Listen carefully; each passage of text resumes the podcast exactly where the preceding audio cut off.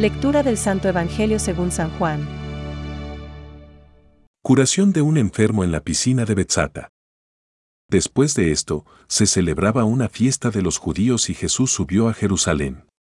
Junto a la puerta de las ovejas, en Jerusalén, hay una piscina llamada en hebreo Betzata, que tiene cinco pórticos.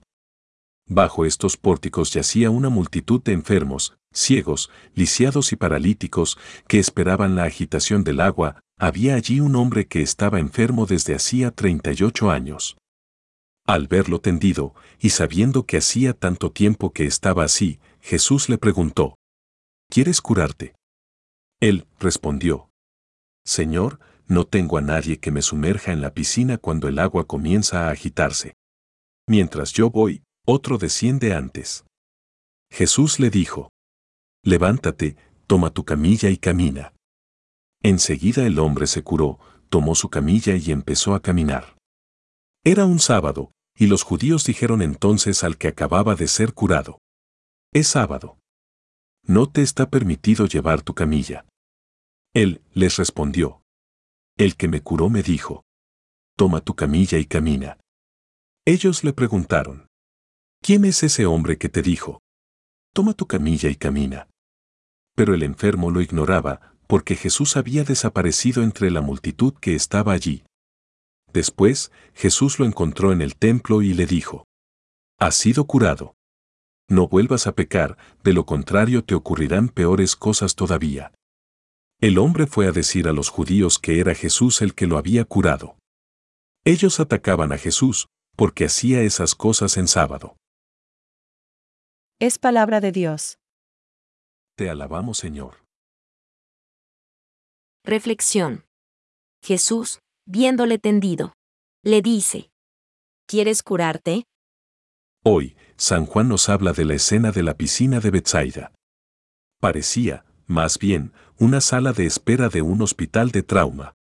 Yacía una multitud de enfermos, ciegos, cojos, paralíticos. Juan 5,3. Jesús se dejó caer por allí. Es curioso. Jesús siempre está en medio de los problemas. Allí donde haya algo para liberar, para hacer feliz a la gente, allí está Él. Los fariseos, en cambio, solo pensaban en si era sábado. Su mala fe mataba el espíritu. La mala baba del pecado goteaba de sus ojos. No hay peor sordo que el que no quiere entender.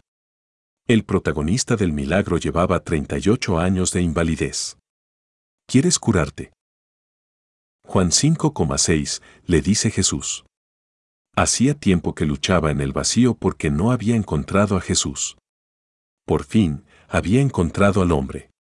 Los cinco pórticos de la piscina de Bethsaida retumbaron cuando se oyó la voz del maestro.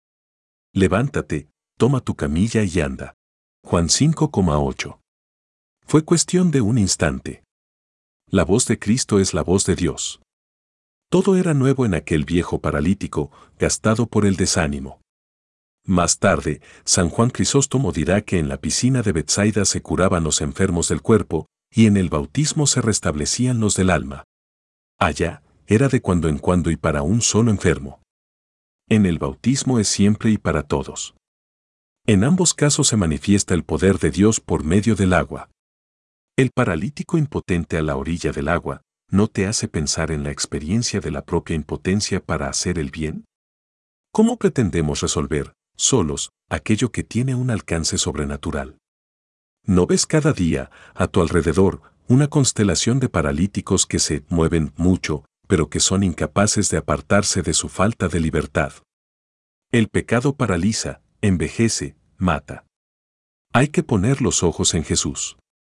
Es necesario que Él, su gracia, nos sumerja en las aguas de la oración, de la confesión, de la apertura de espíritu.